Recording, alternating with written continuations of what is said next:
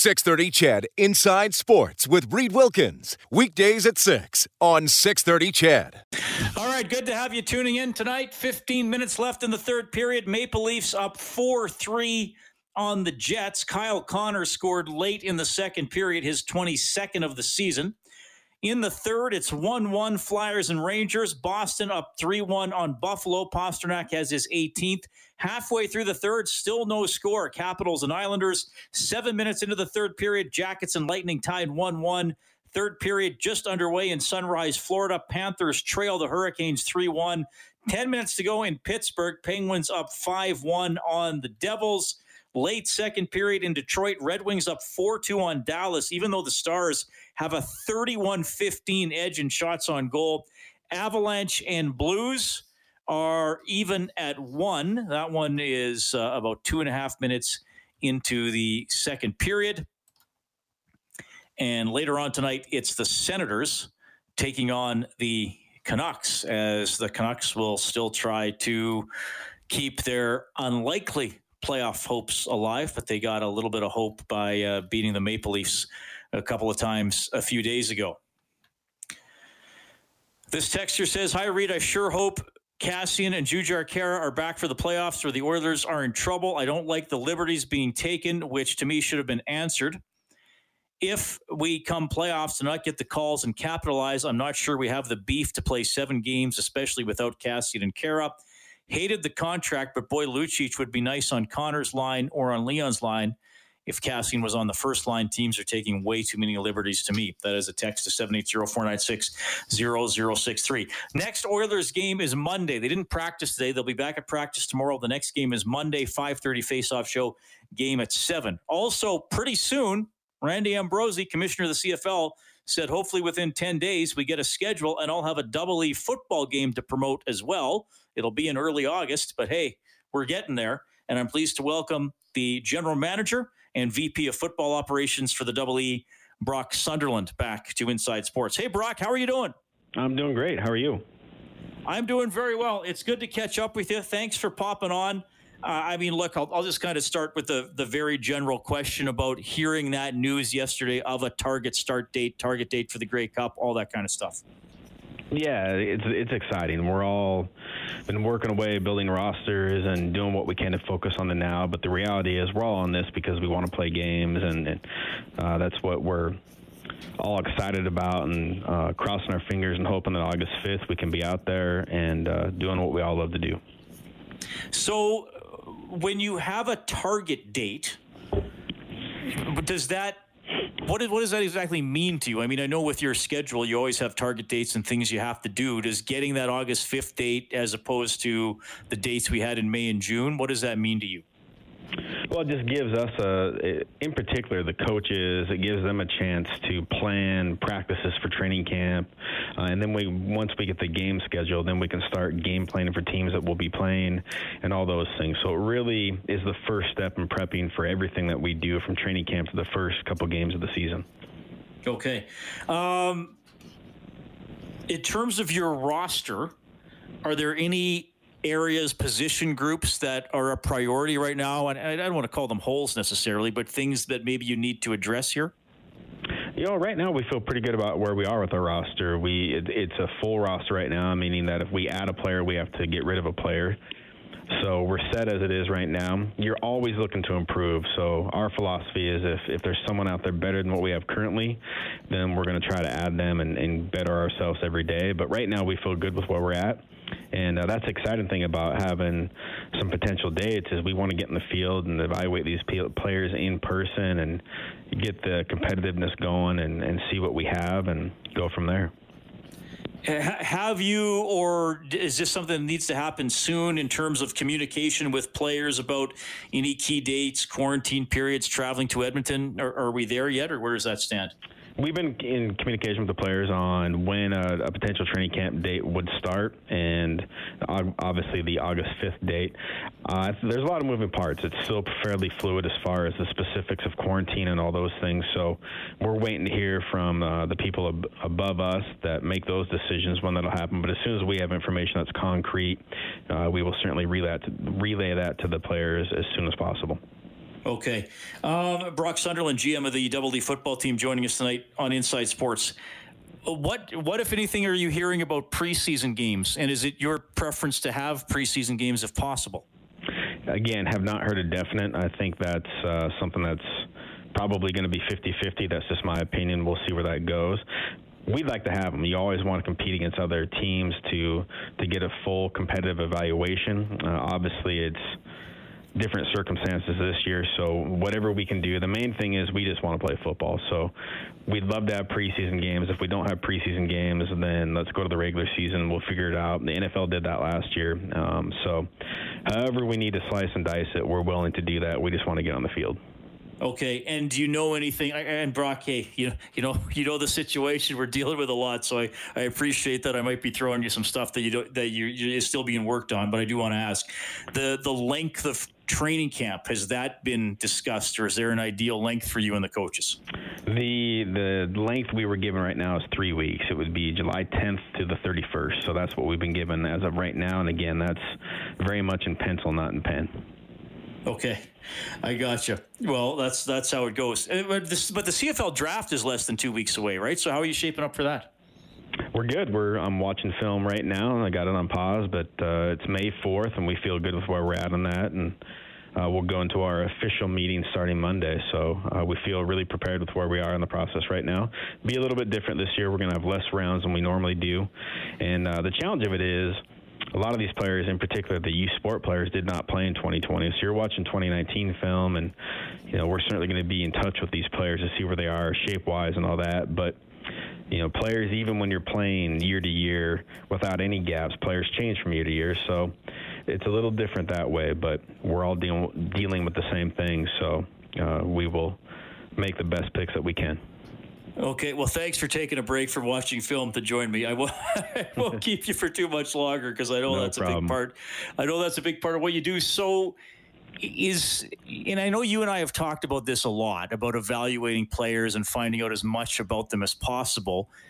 Do you think that sort of off-field interview process, get to know the person, is that even going to be more important this year because a lot of guys didn't play in the last 16 months, or is it going to be weighted the same ultimately? For us, I'll speak for our organization, it'll be weighted the same. We're really big on character and all those things. You talk about personal character and football character. Those are key components that if we don't feel 100% confident about who a player is as a person in both those categories, we simply won't draft them. So that's always a high priority for us. So it's going to maintain that. The biggest thing is going to be, are they in shape? What have you been doing since you last strap the helmet on, and finding that information out and all those things. Okay.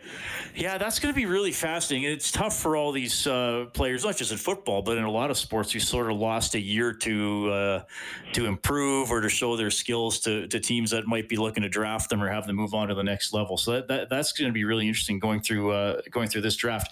Hey, I want to get a comment too. I had him on the show last week. He decided to step away from his playing career, longtime member of the Double E. I'm going to ask you about two guys who stepped away. First of all, Ryan King, long snapper.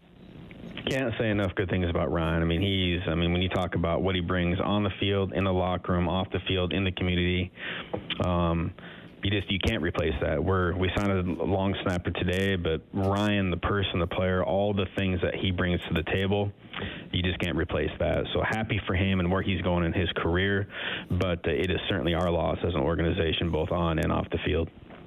And a long-serving member of the team, Calvin McCarty, as well, decided to hang up the cleats. Yeah, I mean, you can basically copy and paste what I said about Ryan, about Calvin, very similar. What he brought to this organization on and off the field, in the locker room. Just today, I was talking with Chris Hagerman, one of my coworkers here, and, at the end of every game, Calvin was the one that would say, hey, bang them out. And we went on wins when we would count the number of points we scored. So little things like that are so vital that go unnoticed to the fans and everybody out there in the public. Just, basically Calvin and Ryan are glue guys, and they're so important to the fabric of the organization. So both of those guys we'll find other fullbacks, we'll find another long snapper, but them as people and everything they bring, you just can't replace those two. All right, and the long snapper you added today, Zach Greenberg. What do you know about this young man? snapped at a school in Minnesota, and he was with Winnipeg, and that's where we scouted him and evaluated him more in depth, was the preseason of 2019. So, you know, he's a guy that we felt is good enough to get the job done, and it'll certainly be a competition, like as it is with every position. So, you know, the best man will win the job, but we're comfortable with Zach, and we liked what we saw in the preseason 2019 when he was snapping in live games for Winnipeg. Okay. Well, Brock, this is great to catch up with you. It feels good. Like, we actually talked about some specific players and games coming up, even though we know when they are. So that felt good. That felt good, and I hope we're doing a lot more of that, man. I'll let you get back to the film. All right. Thanks for having me. That's Brock Sunderland. Check it in. I guess that's his break. I don't know. Coming on Inside Sports, the GM and VP of football operations for the Edmonton football team. So camp July 10th to the 31st. That's what they've been told there. We don't know about preseason games. Brock said they'd like to have one or two. Not sure they're going to. The NFL didn't have any last year. 780-496-0063 is how you can chime in. We'll keep you updated on the NHL scoreboard. We'll circle back to some of the officiating discussion we were having, because I think there's a lot to voice there as well. Inside Sports on Ched.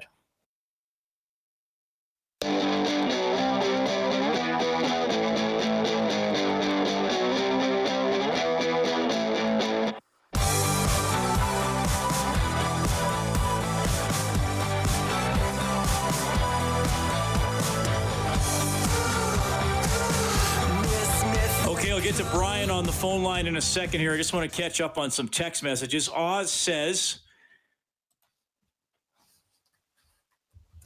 I think yesterday's game was officiated well overall for a playoff-style setting. However, there were three absolutely egregious non-calls that show unprofessionalism on the ref's part. The so-called interference, the elbow felt around Montreal, should have been diving included, he says, and the massive cross-check on Draisaitl. These non-calls affect gameplay and can cause massive momentum shifts for the other team. I would hope that the association at least memos the refs around the league to maintain balanced calling. Last night was not balanced. That's from Oz.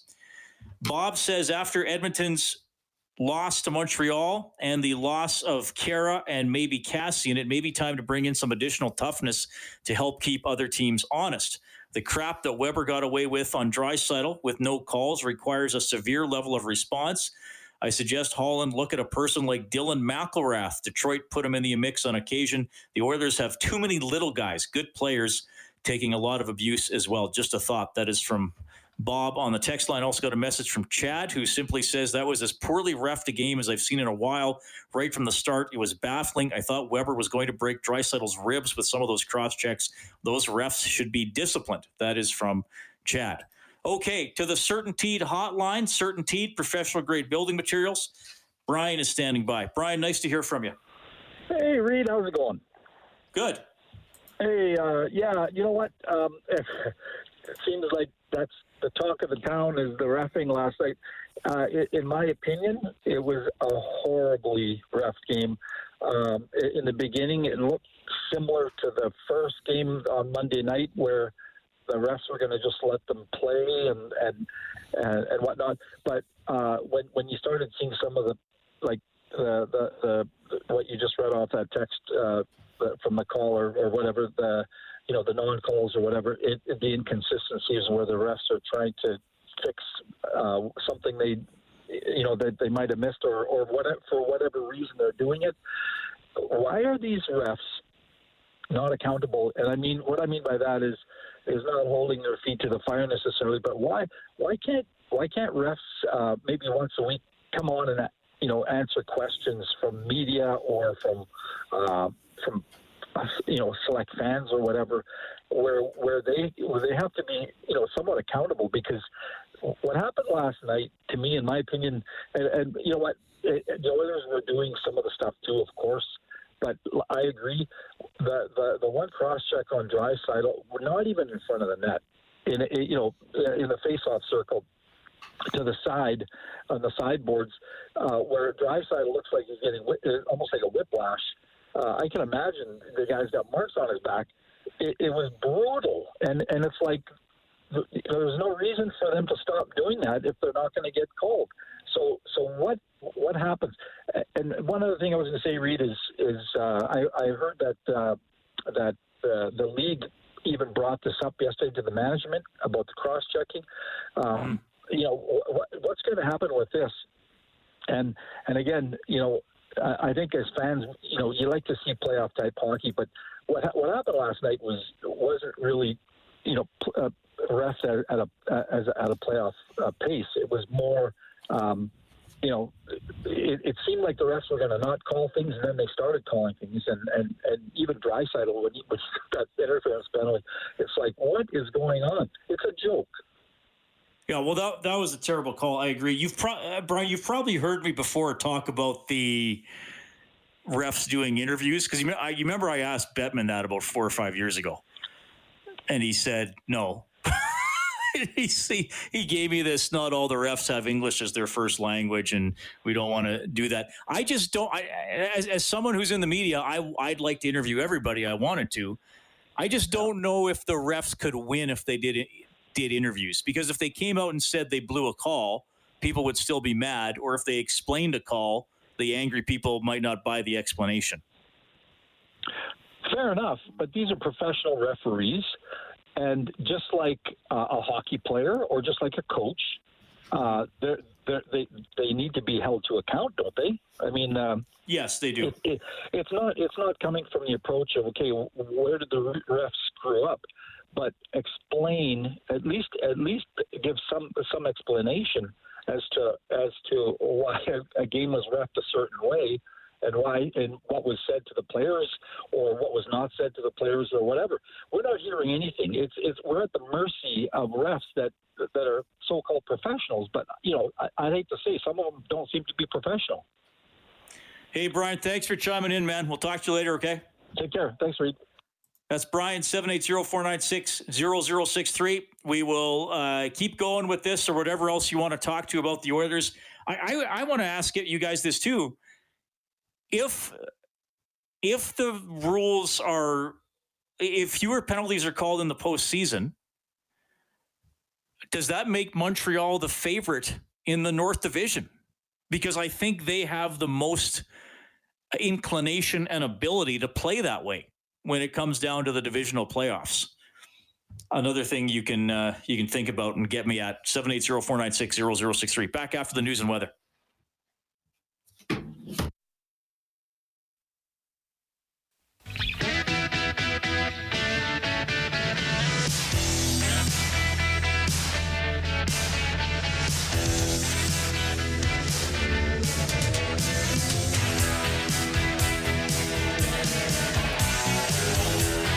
Okay, the Maple Leafs have won in Winnipeg. Game just ended a few seconds ago. Toronto takes it 5-3.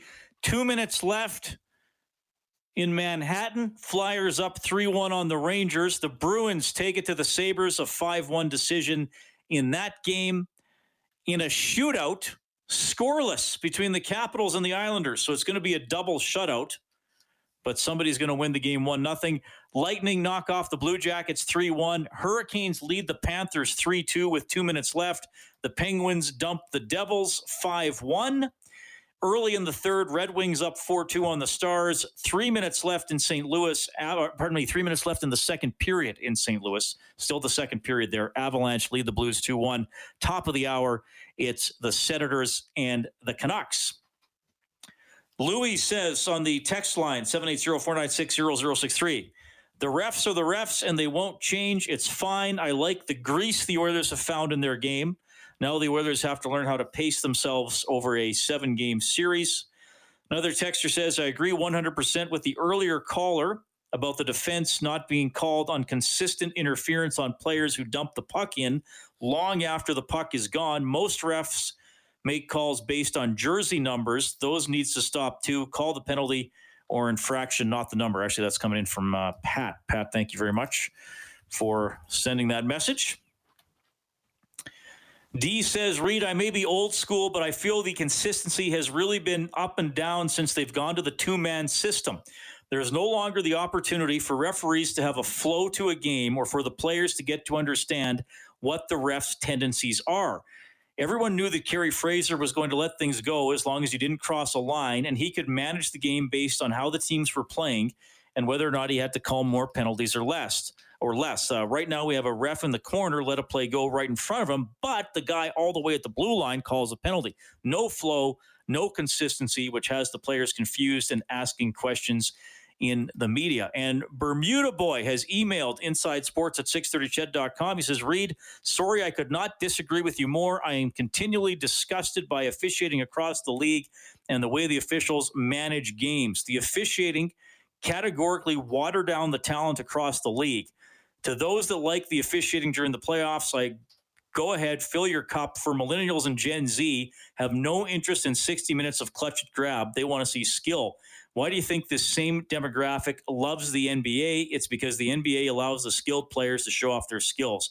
I categorically hate NHL officiating, and it is ruining the game for this lukewarm NHL fan, and I used to love this game. That is Bermuda Boy, who we actually have had on the show in the past. And yes, he has tuned in from Bermuda, which is pretty cool. Certainty hotline is 780-496-0063. Rocket is standing by. Hey, Rocket, what's going on? Reed, how are you, buddy?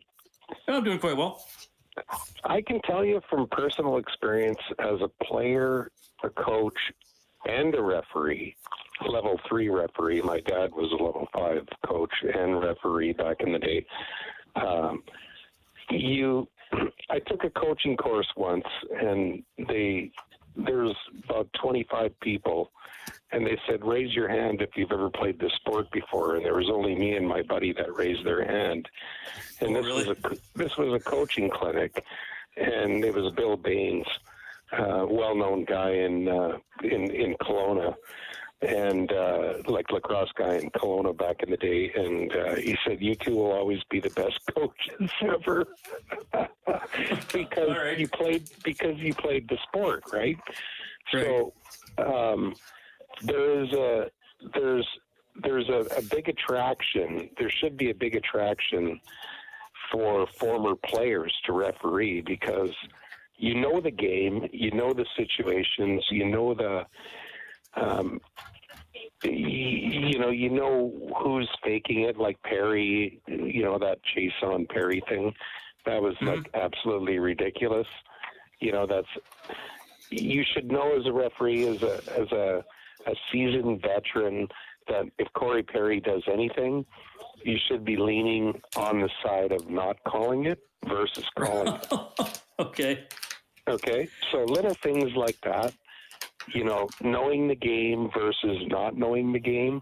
I don't know how many referees in the NHL have actually played the game, but I'm hoping that there's Stewart played in the NHL, right? Remember Paul Stewart? Is he the last one who was actually an NHL player and official? He might be. Even if they played at like a minor box level, it would be acceptable for me, right? But how many of them have actually played the game at like some high level? Other than McCauley, who's I think that's his last name. Wes McCauley. Wes McCauley seems to get a lot of notoriety. I'm sure he's played the game before, right? I'd be curious to find out if he has or hasn't. Thanks, Rocket. Appreciate it, buddy. That's Rocket, 780-496-0063. We also have Fred standing by. Hey, Fred, thanks for calling. Go ahead. Hey, Reed, I'm calling from across the river. That's how far away I'm from Chad. Anyway, I'm across the river from Chad, too. I'm at home. Back in the day, I knew every referee, every linesman, and I do believe they used to put their names on the jersey back in the good old days, and it's pretty embarrassing. I guess the only one I know is Wes McCauley. I couldn't name you one linesman whatsoever. I think it's time to put the names back on the referee jersey, but wow. Bettman doesn't want that. Why? Like, why not? Because he was, remember when there was that official strike, he was mad at them, and he wants them to be anonymous. The NHL wants them to be people you don't identify and don't talk about. Really? back in the day, at least you had some characters refereeing, and John D'Amico is one of the best linesmen ever. I disagree with Batman on that one. I think it's time to put the names back in the jersey, but the refereeing is atrocious. And last night, that cross-checking reminded me of old Chris Pronger back in the day. Look at the team we had in 06. You had Pronger, Jason Smith, Stales. Montreal's got a big, tough, mean defense. And in the playoffs, it's going to be tough for teams to beat them if they let this crap keep going on, right? And well, that's what I was saying before the news. I mean, if they call 20% fewer penalties in the playoffs, does that make Montreal the team to beat? Well, I mean, who has a full roster that can be as chippy as the Canadians can out of the Oilers, Jets, and Maple Leafs? Oh, boy. Yeah, the Maple Leafs certainly don't. The Jets, no, and the Oilers, no. The Oilers are too small, and I do agree, without Kassian and Carreiro, what do we have after that? Nurse, that's about it. I think we're going to have to beef it up a little bit for next year. I still am upset they got rid of a player like... You know who we need right now is a Pat Maroon. You think he'd let this crap go on? He'd be mixing it up and he'd be holding these players accountable. What's Weber did last night to Draisaitl. Come on, maybe one cross-check here and there, but when you continually do it, that's garbage. And the referees, I don't know. You got two referees. You got an eye in the sky, and they still can't get it right. And back in the day, one referee without an eye in the sky could get it right. Don't you think there's something wrong, Reed? All right, Fred. Appreciate it, buddy. Thanks a lot for calling. That is Fred, 780-496-0063. You got a text here from Jason who says, I didn't mind last night's game. Old school, baby. Let them play a bit. But Jason goes on to say also many years ago you had tough guys and players were scared to do a lot of that crap. He also writes, if I had Connor and Leon on my team, I would purposely have a guy who you were actually scared of on the team. Then he would be happy sitting on the bench just for that very reason. Those guys are the ultimate team guys. And Jason also writes, I don't think Kassian actually likes that role just by his body language, and Kara is not somebody other teams are actually scared of. Mark says, hey, Reed, wait until bad officiating starts costing money at the betting tables. The guys who overlook gambling will never let that slide. When a high roller loses big money because a ref decides to manage a game, then that crap will hit the fan. Well, I think that's actually a good point, Mark. And that's why the Tim Peel comment on the open mic, I think, scared the NHL a little bit because, and look, I think we know they're all makeup calls or referees might be looking to hit a team or a player with a minor penalty at times, but they didn't like it going out there and being public. That's an interesting comment there from Mark. Okay, 7:44. We're going to call a quick timeout. More time for your phone calls if you want to check in. Text to Inside Sports on Chet.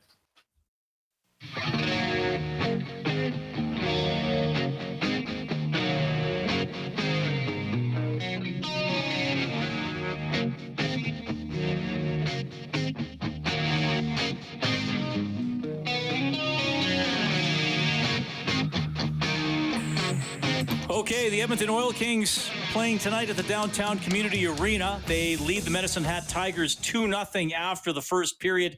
Jake Neighbors and Josh Williams are the goal scorers. No playoffs this season in the Western Hockey League, but the Oil Kings have an outstanding team. You got Dylan Guenther and Sebastian Kosa, both likely to go in the first round of the NHL draft, so that'll be an ongoing storyline for them. So 2-0, they lead Medicine Hat after the first period tonight. 780-496-0063. Brian writes in, he says, the Oilers had that guy that people were afraid of, but the fans ran him out of town to Calgary. I guess you can't always have it both ways. Brian, of course, referring to Curtis Glencross, who would later on retire after a few hundred games. Is that who you meant, Brian? Maybe he meant Luch. Maybe he meant Luch. Is that who you're talking about, Brian? I think that's probably who he was talking about. Here is, do we have the Dave Tippett clip from after the game, Kellen? Let's get to that. Tippett talking about the interference. Oh, we still got Van Halen playing in the back route too. This is incredible. Here's Dave Tippett on the Draisaitl interference penalty. An interference call on a guy that just passed the puck in a body check. I don't know. It is what it is. I'm not going to comment on the referees. I'll just leave it at that. Yeah, he just left it at that. And that's really the irritating one from last night, where it appears that almost everything is legal. And then Draisaitl finishes his check, finishes it aggressively, but gets an interference penalty. And the puck was still very much in the vicinity. Just an odd game, too. So all the rough stuff and two of the penalties in the game were tripping penalties on the goaltenders. Like, it was just crazy. It was a crazy game, but the Canadians came in with the attitude to play that way. I will say this from an Oilers perspective, and yes, we can talk about, do they need a nuclear deterrent? Should the game be officiated differently? All that kind of stuff, all relevant. But the Oilers hung in there. They didn't wilt. Monday night, they kept pressing, and they made it more of a skill game as the third period went on, and then they won 4-1. And yes, they were. I mean, Montreal was the better team last night. I don't have any doubt about saying that. They checked very well. They were good in the offensive zone. They finished their chances, and full marks to them for sure. They were absolutely the better team. But the Oilers, at least in those games, didn't go away. And they didn't say, oh, I don't know, we don't usually play aggressive type games, so I guess we're going to get beat tonight. And to a certain extent, I don't even mind Draisaitl and McDavid being chippy. And I realize you don't want your skill players doing that all the time. But I do know that, and Rob tells me this all the time, and, you know, I get to talk to a lot of ex-players who they will say the Stars also, to some extent, want to prove that they can stand up for themselves. And they like aggressive games and hitting and all that kind of stuff that goes along with it. Now, it was funny seeing some of the Montreal media and fans chiming in. Last night, I saw somebody call him Connor McElbow.